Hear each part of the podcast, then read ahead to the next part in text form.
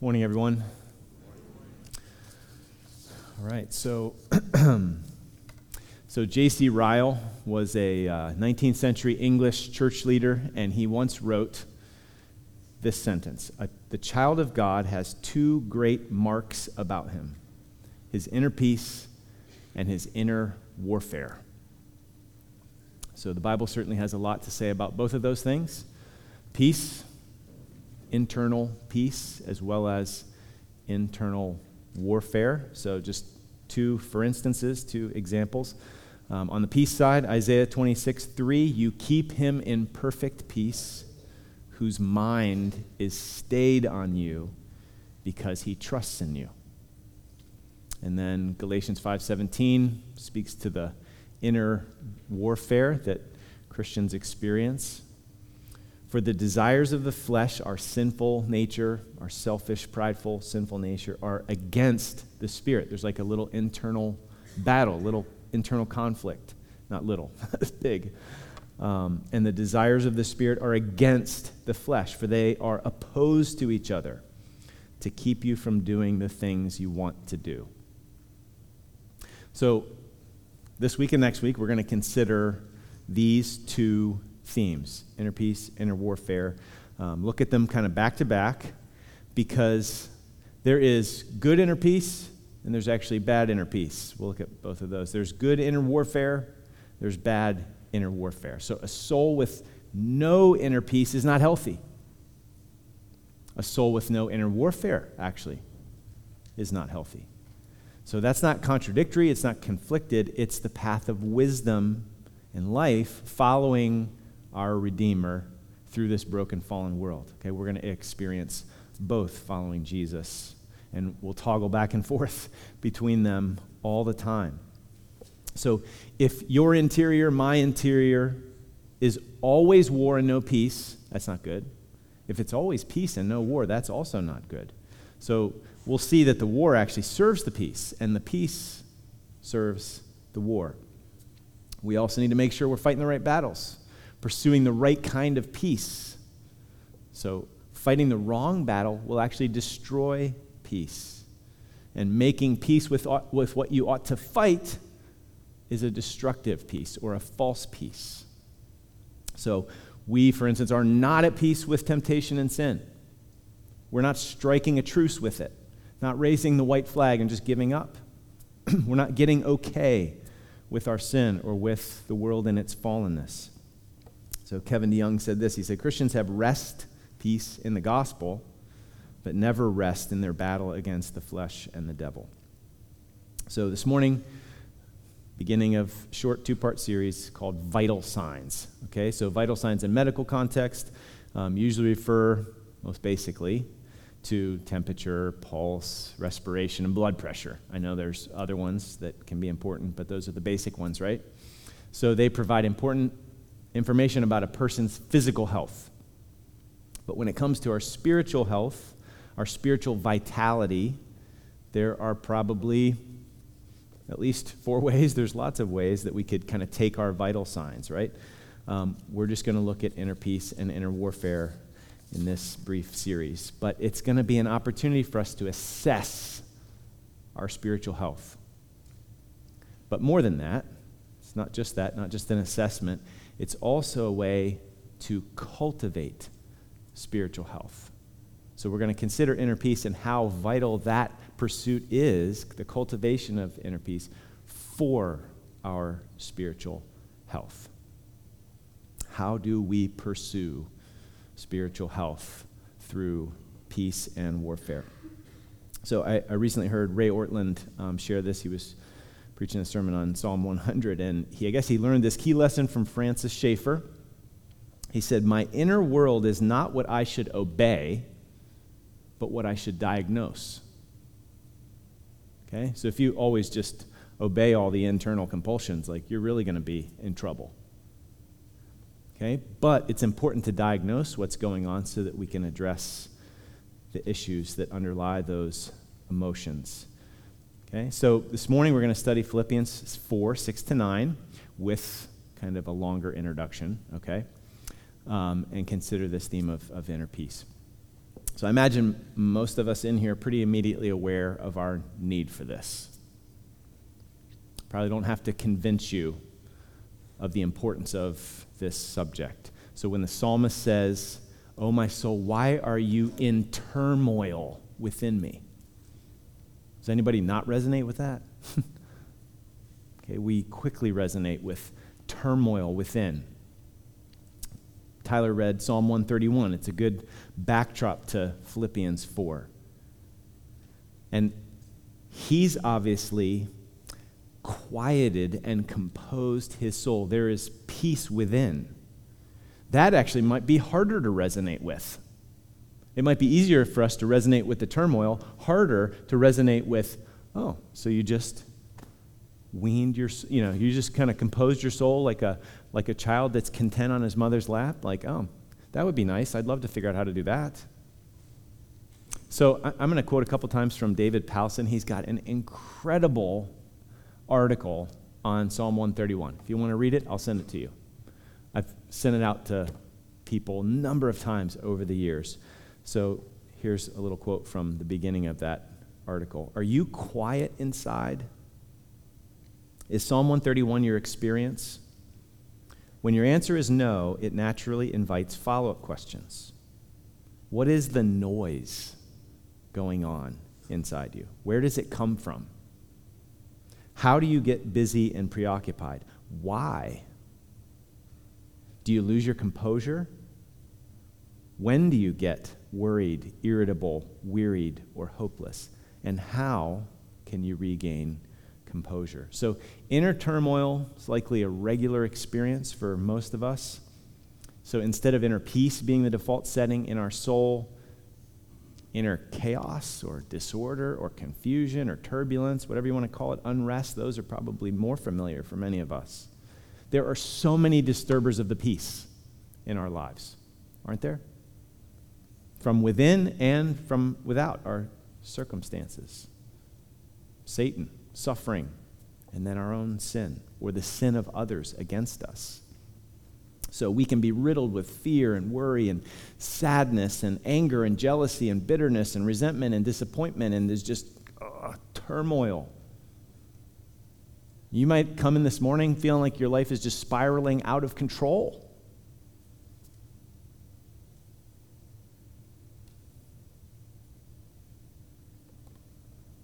So, is there any hope? Is there any help? You feel like I can't keep up. I can't keep it together. Maybe you just feel like you're on the brink of everything just falling apart. Sometimes we just have so many concerns and we feel like we're suffocating. We almost need to remind ourselves to breathe. Well, just speaking of breathing, for what this is worth, I'm using this language of inner peace, right? So I'm not using that with any sort of Buddhist or Hindu associations. Don't think mindfulness meditation or you know sitting with your legs crossed and doing yoga poses. Um, certainly, you know being flexible is beneficial to your health, and you know sitting quietly and paying attention to where the noise comes from in your mind and heart can also be helpful. But the stuff we're considering this morning is way more important, infinitely more important than your flexibility and managing stress levels. Again, as much as those things are important. So, peace is not going to come from simply improving our circumstances or learning some breathing techniques. It's actually also not going to come from reducing your responsibilities, even though some of us might need to say no, and that would serve our spiritual health. So, just like contentment doesn't come from a little more, peace doesn't come from a little less. It starts and ends with God. So that's where we're going to start and where we'll end. Okay? So in the beginning, we, the human race, our first parents, Adam and Eve, had perfect peace with God. There was perfect shalom in the garden. And Satan tempted our first parents with cosmic revolution, war. So he was at war with God, and he wanted us to join him in his traitorous designs. and humans have been at war with God ever since.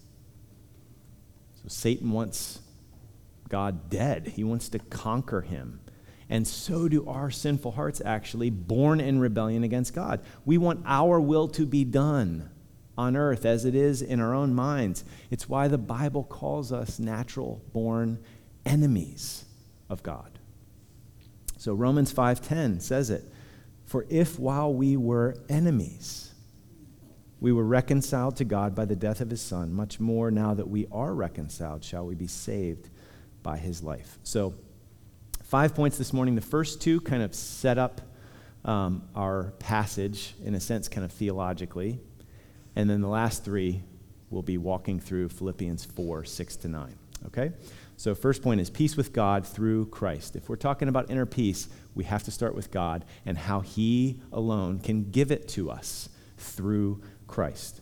So, there is no other person that it's more important to be at peace with than God. You could gain the entire relational world at peace and friends with everyone that you know and meet. Like everybody loves you, everybody just always thinks you're awesome. Like you could have all of that. But if you don't have peace with God, you have traded vaporous, fleeting smiles for the ultimate smile, the eternal smile. Because if you don't have peace with God, then you will face the worst frown and disapproval you could ever imagine. God is the judge. We will face him one day and give an account. That courtroom is infinitely more important than the court of public opinion or the court of your peer group, your peers' opinions. So we are the guilty ones in God's court. We've ruined the relationship. We're the cosmic traitors. We're the subversive ones. We're the enemies of the state as it were. So we deserve condemnation, being cast out into outer darkness. We deserve hell. But oh, how great is God, the king of this universe, the judge of the universe. He's not only great and perfect in justice and power, he's also great and perfect in mercy and love. So he's actually our greatest problem our greatest threat. He is who we ought to fear the most. He is the threat that we ought to worry about the most. Everything else is a flea bite in comparison. So, if we can have peace with Him, that would change everything. It should change everything. So, if we are right with God, at peace with God, reconciled to God, safe with God, now and forever, couldn't we endure all manner of threat and fear, easy for me to say, fearful circumstance in this life. And that's what we have as Christians through Christ. That's what you do have if you're a Christian. And that's what you can have if you're not yet a Christian. So, this is why the Son of God took on flesh and walked in our shoes. So, Isaiah in chapter 9 predicts For unto us a child is born, to us a son is given, the government shall be upon his shoulder, and his name shall be called Wonderful Counselor, Mighty God, Everlasting Father, Prince of Peace. And the gospel, the good news that Jesus proclaimed and died to accomplish, is called the gospel of peace in Ephesians 6. So Jesus died on the cross for our sins in our place and rose again to reconcile us to God, to give us peace with God. Totally forgiven, no condemnation for those who are in Christ Jesus. So God's our greatest threat. Like this is forever threat. This is existential with a capital E threat. And he, our greatest threat, did everything necessary to remove the threat so that we could have existential, eternal safety and security and peace with Him. So Romans 5:1 says, "Therefore, since we have been justified by faith, we have peace with God through our Lord Jesus Christ." That changes everything. It should change everything. So we shouldn't just learn that, you know, on day one as a new Christian and then forget about it as if it has no relevance to the rest of our daily life for the rest of our days. It's the lens through which we should view all of life. It will shrink our stresses and fears and anxieties down to size because our biggest problem, the greatest threat's already been taken care of. So if God is for us, who can ultimately be against us? So, do you see? This is so important to be focused there and centered there and not just assume the gospel, but continue to believe it so that the big things are big and the small things are small. Like, otherwise, our troubles and threats and fears get way up here in our face, and peace with God just becomes really small and seems powerless and, and irrelevant. So that's huge. Peace with God is huge. We can't just assume it. Oh, yeah, yeah, yeah, I know that. Really? If God is for us, who can be against us? But we have to acknowledge that really believing that and living in the safety and security and peace of it is a process. It doesn't come easy. So, David in Psalm 131 has learned this. It's not something you just get like a, you know, inoculation, a shot, and all of, all of a sudden you're good for the rest of your life. It's a process. We forget this all the time. Our worries and anxieties get really, really big, and God is just a little kind of pinprick of life. So stars are a long way away. They're massive, but they just look really small. So God gets distant, our troubles get really close, and we lose sight. We need recalibrated. So we need to be reminded of this when we are stressed and anxious. We actually need to fight for inner peace. Okay? So, point number two inner peace in Christ. So the good news is we're not alone in this fight. Jesus is our Prince of Peace. He strengthens our hearts and our hands for this battle. So before Jesus went to the cross, he spent some time with his disciples, right? John 14 to 16, um, preparing them, them for what was coming. He knew they would be troubled. He knew they would be fearful and anxious. So listen to what he said. Just a couple, three verses here. a couple, three. I know that's three verses here, okay? So John 14, 1, let not your hearts be troubled. Believe in God, believe also in me. John 14, 27, peace I leave with you. My peace I give to you. Not as the world gives, do I give to you. Let not your hearts be troubled, neither let them be afraid. And then finally, John 16, 33. I have said these things to you that in me you may have peace. In the world you will have trouble. But take heart, I have overcome the world. So the same one who commanded the wind and the waves, Peace be still, and they obeyed, is the same one who can speak peace to your troubled, turbulent soul. Because in this world, we're going to have trouble in this world we will have trouble. But take heart, he's overcome the world, and in him we may have peace. You're not just in this world, you're also in Christ. And if you're in Christ, then you have his peace. You're not just on your own in this world. So in Christ, we have everything we need for his peace to reign in our hearts, to rule and reign in our hearts. So we're going to look at some of the how in Philippians 4, how to fight for peace. Um, but one quick thing before we do here. So I often read like whatever I'm going to be preaching on to our kids or some of the kids. You know, they're wide age gap, so it looks a little different now than it used to.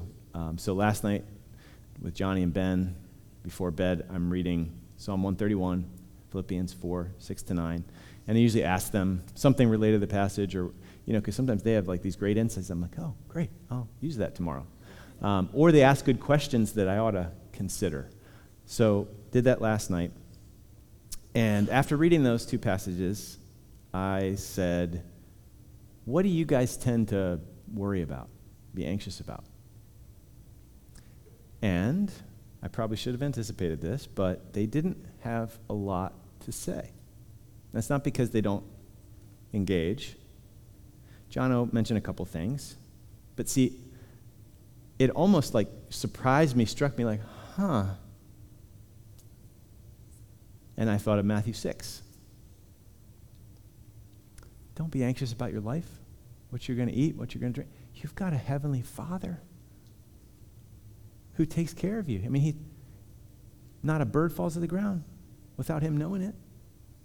Like he clothes the flowers of the field and you know they're here today gone tomorrow. Like you're of way more value than birds and flowers.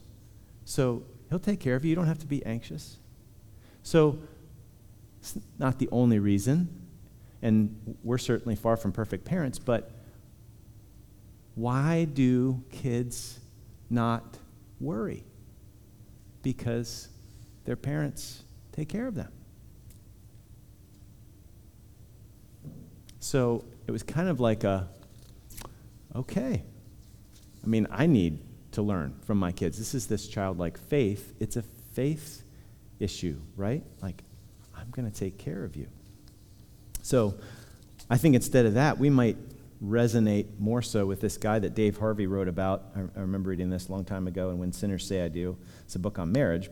But he writes Maurice talks about faith and trusting God, but his comments seem thin and obligatory, a denial of the true battle within. Sleepless nights tell the real story. Awake and staring into darkness. Maurice's imagination runs wild. There he is, unemployed, the house foreclosed, his family begging in the streets. Anybody ever had that daydream? A bead of sweat forms on his brow. Maurice lies alone in the dark like a man with no God, like a son without a father. So I know the illustration with the boys is not a perfect one to one parallel, but there's a lesson there, I think.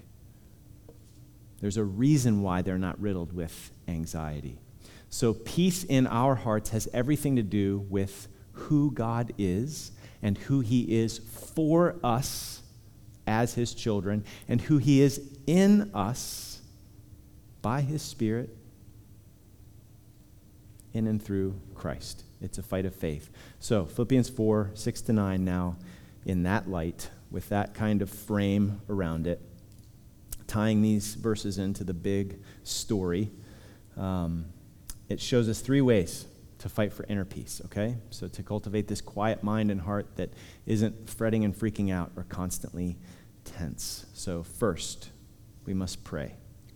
Philippians 4 6 and 7. So, if you're if you don't have a Bible with you, there's one in the pew in front of you, and you can turn to Philippians 4. It's on page 982 in the Pew Bible. So, first we must pray. Philippians 4 6 to 7. Paul writing to the church in Philippi Do not be anxious about anything, but in everything, by prayer and supplication, with thanksgiving, let your requests be made known to God. And the peace of God, which surpasses all understanding, will guard your hearts and your minds in Christ Jesus. Do you ever find your heart kind of almost like scoffing at that in its simplicity? Or maybe if someone shared it with you, oh, just pray. Just take two prayer pills and call me in the morning. So, this is coming from someone who's had to fight that tendency. So, I'm not slapping you on the wrist. I'm saying I've had to be chastened by these verses. Have you tested God in this? Have you put this promise to the test? There have been so many times when I am anxious and spinning on something, and I'm reminded of Philippians 4, and you follow this prescription for the health of your soul and watch the Lord make good on his promise. Anybody?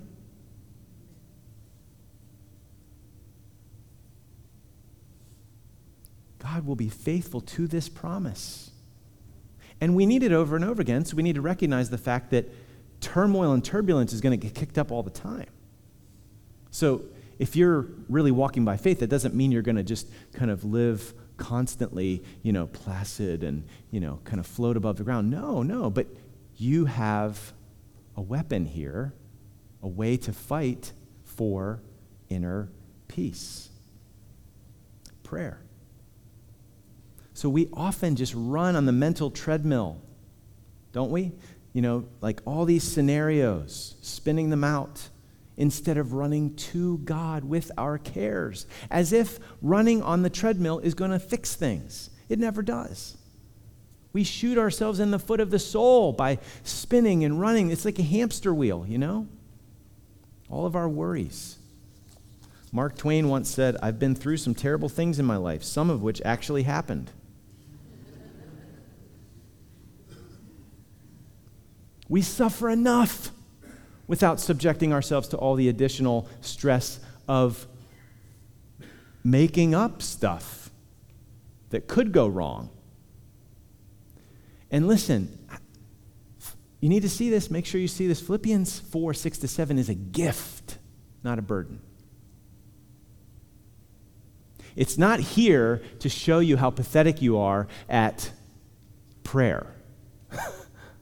and, and kind of like stick your nose in it in your guilt. It's a gift from your Heavenly Father who loves you and knows what's best for you and wants to work for your good and your peace, who is trustworthy, saying, Listen, I, I don't want you to be anxious for anything.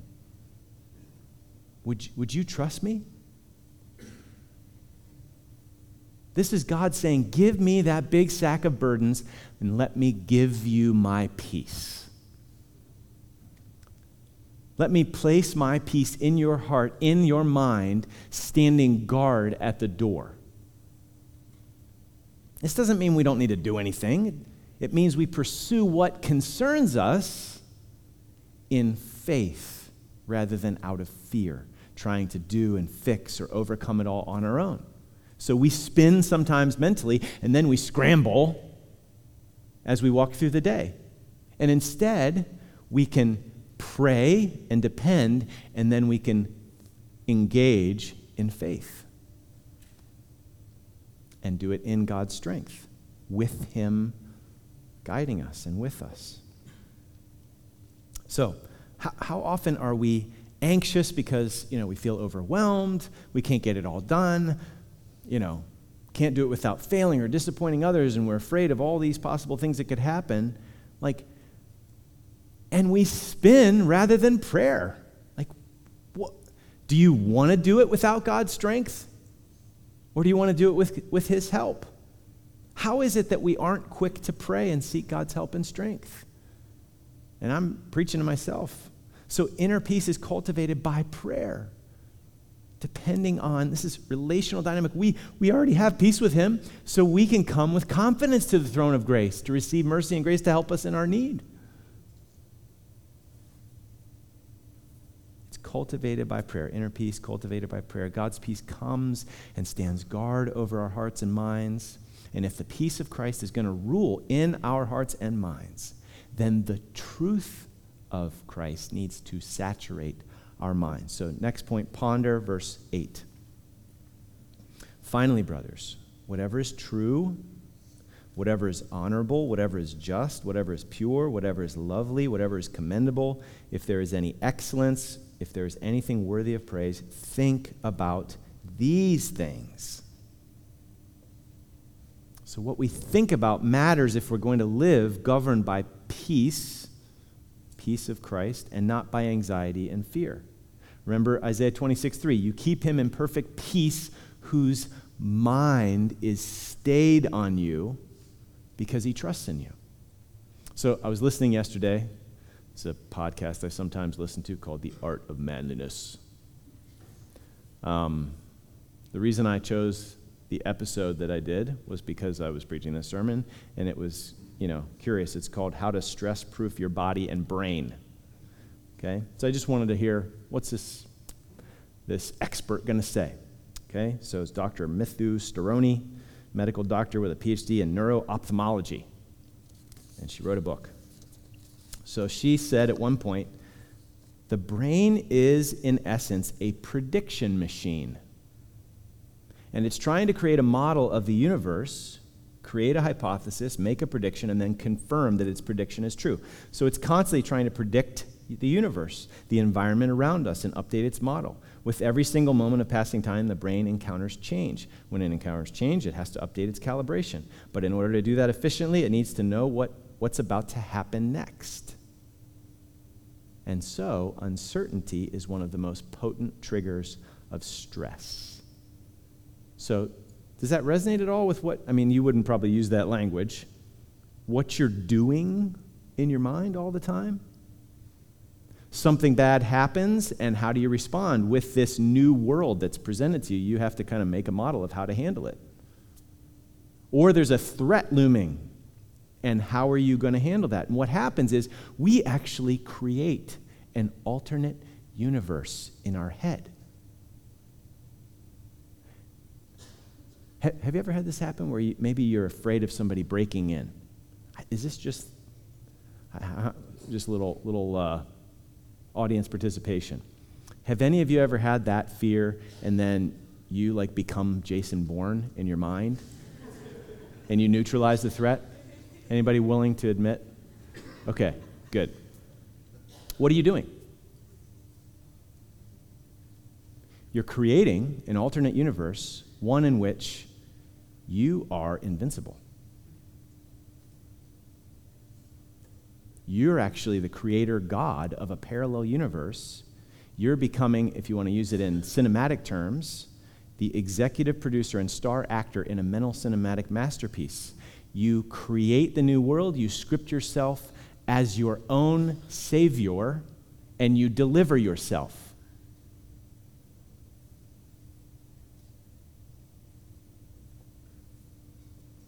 So we have a God complex and a Messiah complex all rolled into one. So, physical threat, Jason Bourne. Financial threat, win the lottery, I don't know, like some kind of windfall. Have you ever played these things out? Idle thoughts, daydreaming, can sometimes be idle thoughts. I D O L. Yes? Anybody? So we can become our own fictional, functional Savior in our mind to address our fears and anxieties. We want our kingdom to come. If not on earth, at least I'll spin on the hamster wheel and try to create it in the world of my own mind. It's like building Babel between our ears. So our idle thoughts can become a stage for finding a way, apart from God, to overcome our fears and obtain actually our fantasies as well. So you could use the Shakespeare line. All of that, all that idle thought stuff, the mental movie or creating your own alternate universe, is a walking shadow, a poor player that struts and frets his hour upon the stage and then is heard no more, full of sound and fury, signifying nothing. It's nothing. It's not going to help you at all. I know Shakespeare was talking about something else, but like real life. So instead, Jesus says, In this world, I know you're going to have trouble. I'm not candy coating that. I'm not, you know, rose colored glasses, any of that. You're going to have trouble and inner turmoil. But in me, you have peace.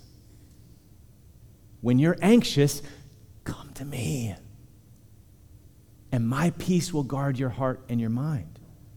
So, those mental movies, those things we spin out, you can yell, cut. You know that little clacker thing that they use? Bam, slap the thing down, cut.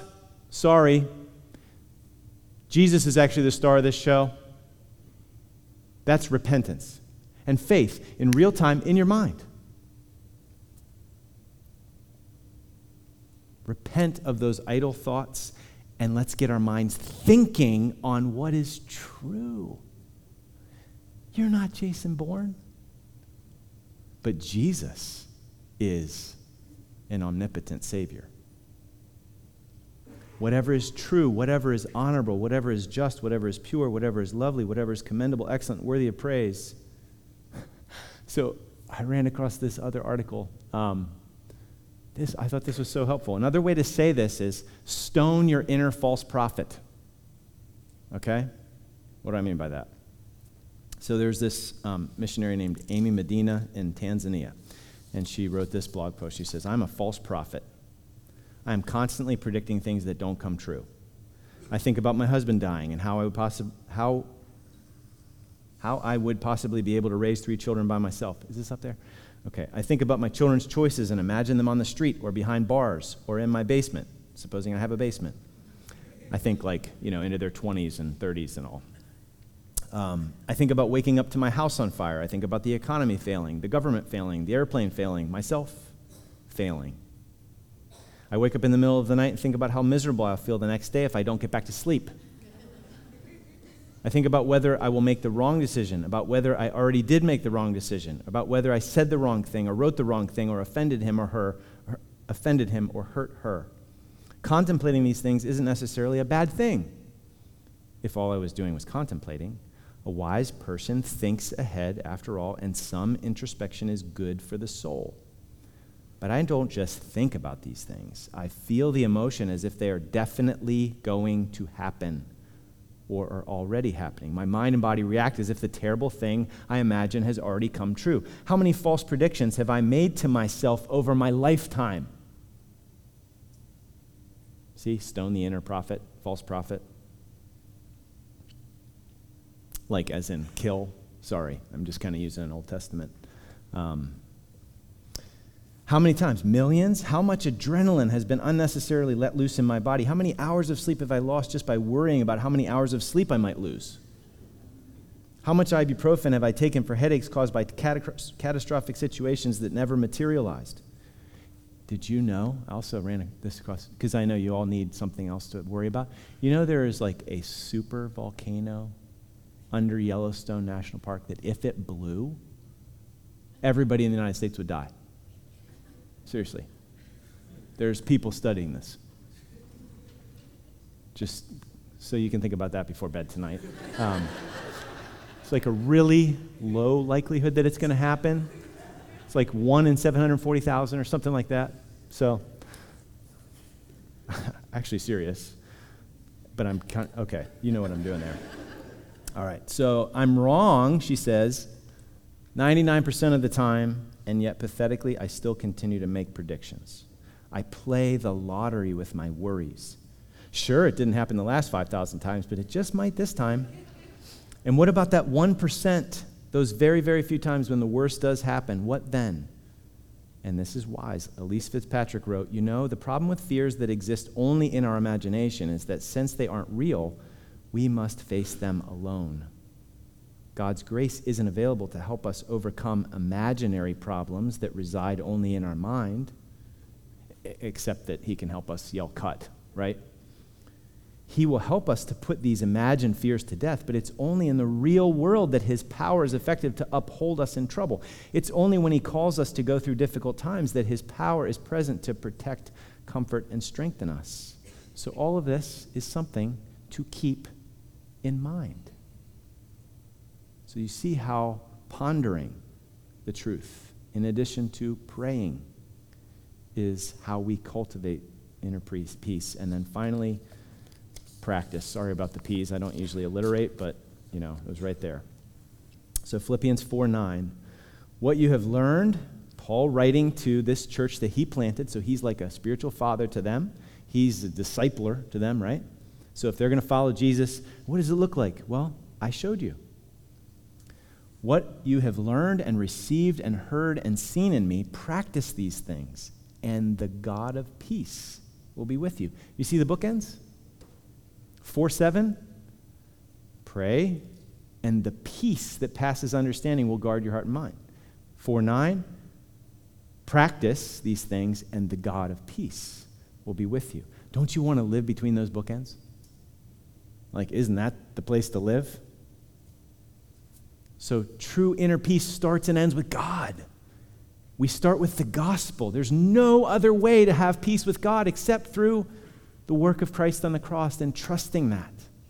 It's the only way we can be reconciled to God. We don't find inner peace by our performance. I think sometimes we operate that way. We feel better about ourselves, that God's maybe happier with us or likes us more on our good days, and then we feel more nervous on our bad days. No, it is finished. He paid for all of our sin. We're reconciled to Him by grace through faith. We're His kids, He loves us. So we don't find inner peace by performance, we find it by grace, but that doesn't mean our choices don't matter. If we are not being honest with ourselves, not honest with God, not honest with others, if we're drifting from following Jesus and we're hiding our sin and shrinking back from things in unbelief, then we're rebelling against God. We're coddling our sin. And we're going to be shifty and, and nervous and hiding and afraid to be exposed. You see? So, in the short run, that can steal our peace with God relationally. It gets in the way of the God of peace being with us because we're wandering, we're running and hiding, we're stiff arming the Spirit. So Paul is basically saying, Follow me as I follow Christ. And Paul, for crying out loud, did not live some, you know, like charmed life wrapped in bubble wrap. He got beat up and had threats, you know, left, right, and center, and trouble, turmoil inside. He knew it. He was buffeted. He suffered immensely. And he's saying, This is the path. This is how we cultivate this inner peace.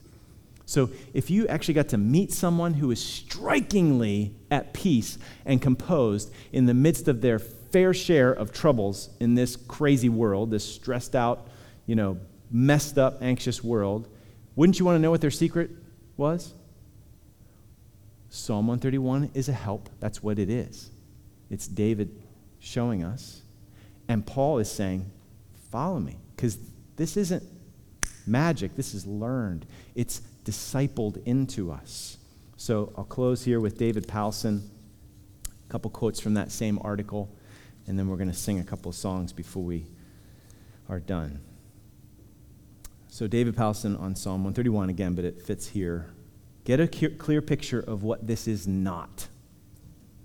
It does not portray blissful, unruffled detachment, a meditative state of higher consciousness. It's not stoic indifference, becoming philosophical about life. It's not about having an easygoing personality or having low expectations so you're easy to please. It's not retreat from the troubles of life and the commotion of other people. It's not retirement to a life of ease and wealth the quiet of having nothing to do and no worries. It's not the pleasant fatigue that follows a hard day's work or a hard workout. It's not the quieting of inner noise that a glass of wine or a daily dose of Prozac produces.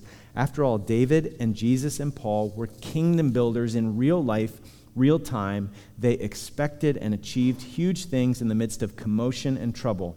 They experienced pressure, joy, heartache, outrage, affection, courage. So Psalm 131's inner quiet comes in the midst of actions, relationships, and problems. The composure is learned, and it is learned in relationship. Such purposeful quiet is achieved, not spontaneous. It is conscious, alert, and chosen. It is a form of self mastery by the grace of God. Surely I have composed and quieted my soul. And it happens in living relationship with someone else. You are discipled into such composure. And then he, and then he says this We learn it. Knowing and following Jesus. On that path, we learn this. Ne- he never climbed the ladders to nowhere. He's the iconoclast, the ladder toppler, the idol breaker, the lie piercer, the, the pride smasher, the one that yells cut over our, you know, mental masterpieces, idle thoughts. He gives life, makes peace, gives joy, Seek Jesus, carrying your sins in your hands. He will give you his peace, quieted but not placid, composed but not detached. His composure is a communicable attribute. His peace, his peace he wants to give to us. Something he willingly teaches and gives away. So, isn't it good news that the Prince of Peace is so willing and able to give us his peace, to guard our hearts and our minds in him? In this world, we will have trouble. But in Christ, we can have composure and peace. Let's pray, and then we're going to sing two songs as we finish.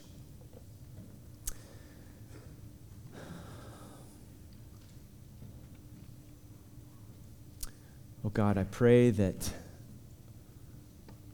we wouldn't walk out of here with the primary thought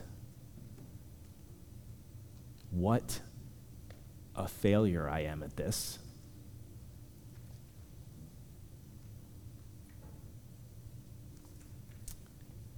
I also pray that we wouldn't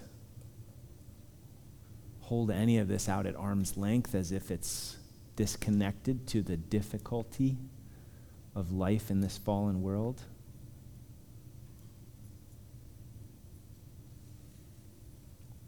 I pray that we would walk out with the primary thought of how good you are to promise us this kind of peace and to lay out a pathway that's clear and understandable for how to pursue it. And I pray, would you speak peace over troubled hearts and minds this morning, right now? And would you motivate us and help us to pursue peace by your appointed means as we head into this week? I ask it in the name of our Prince of Peace. Amen.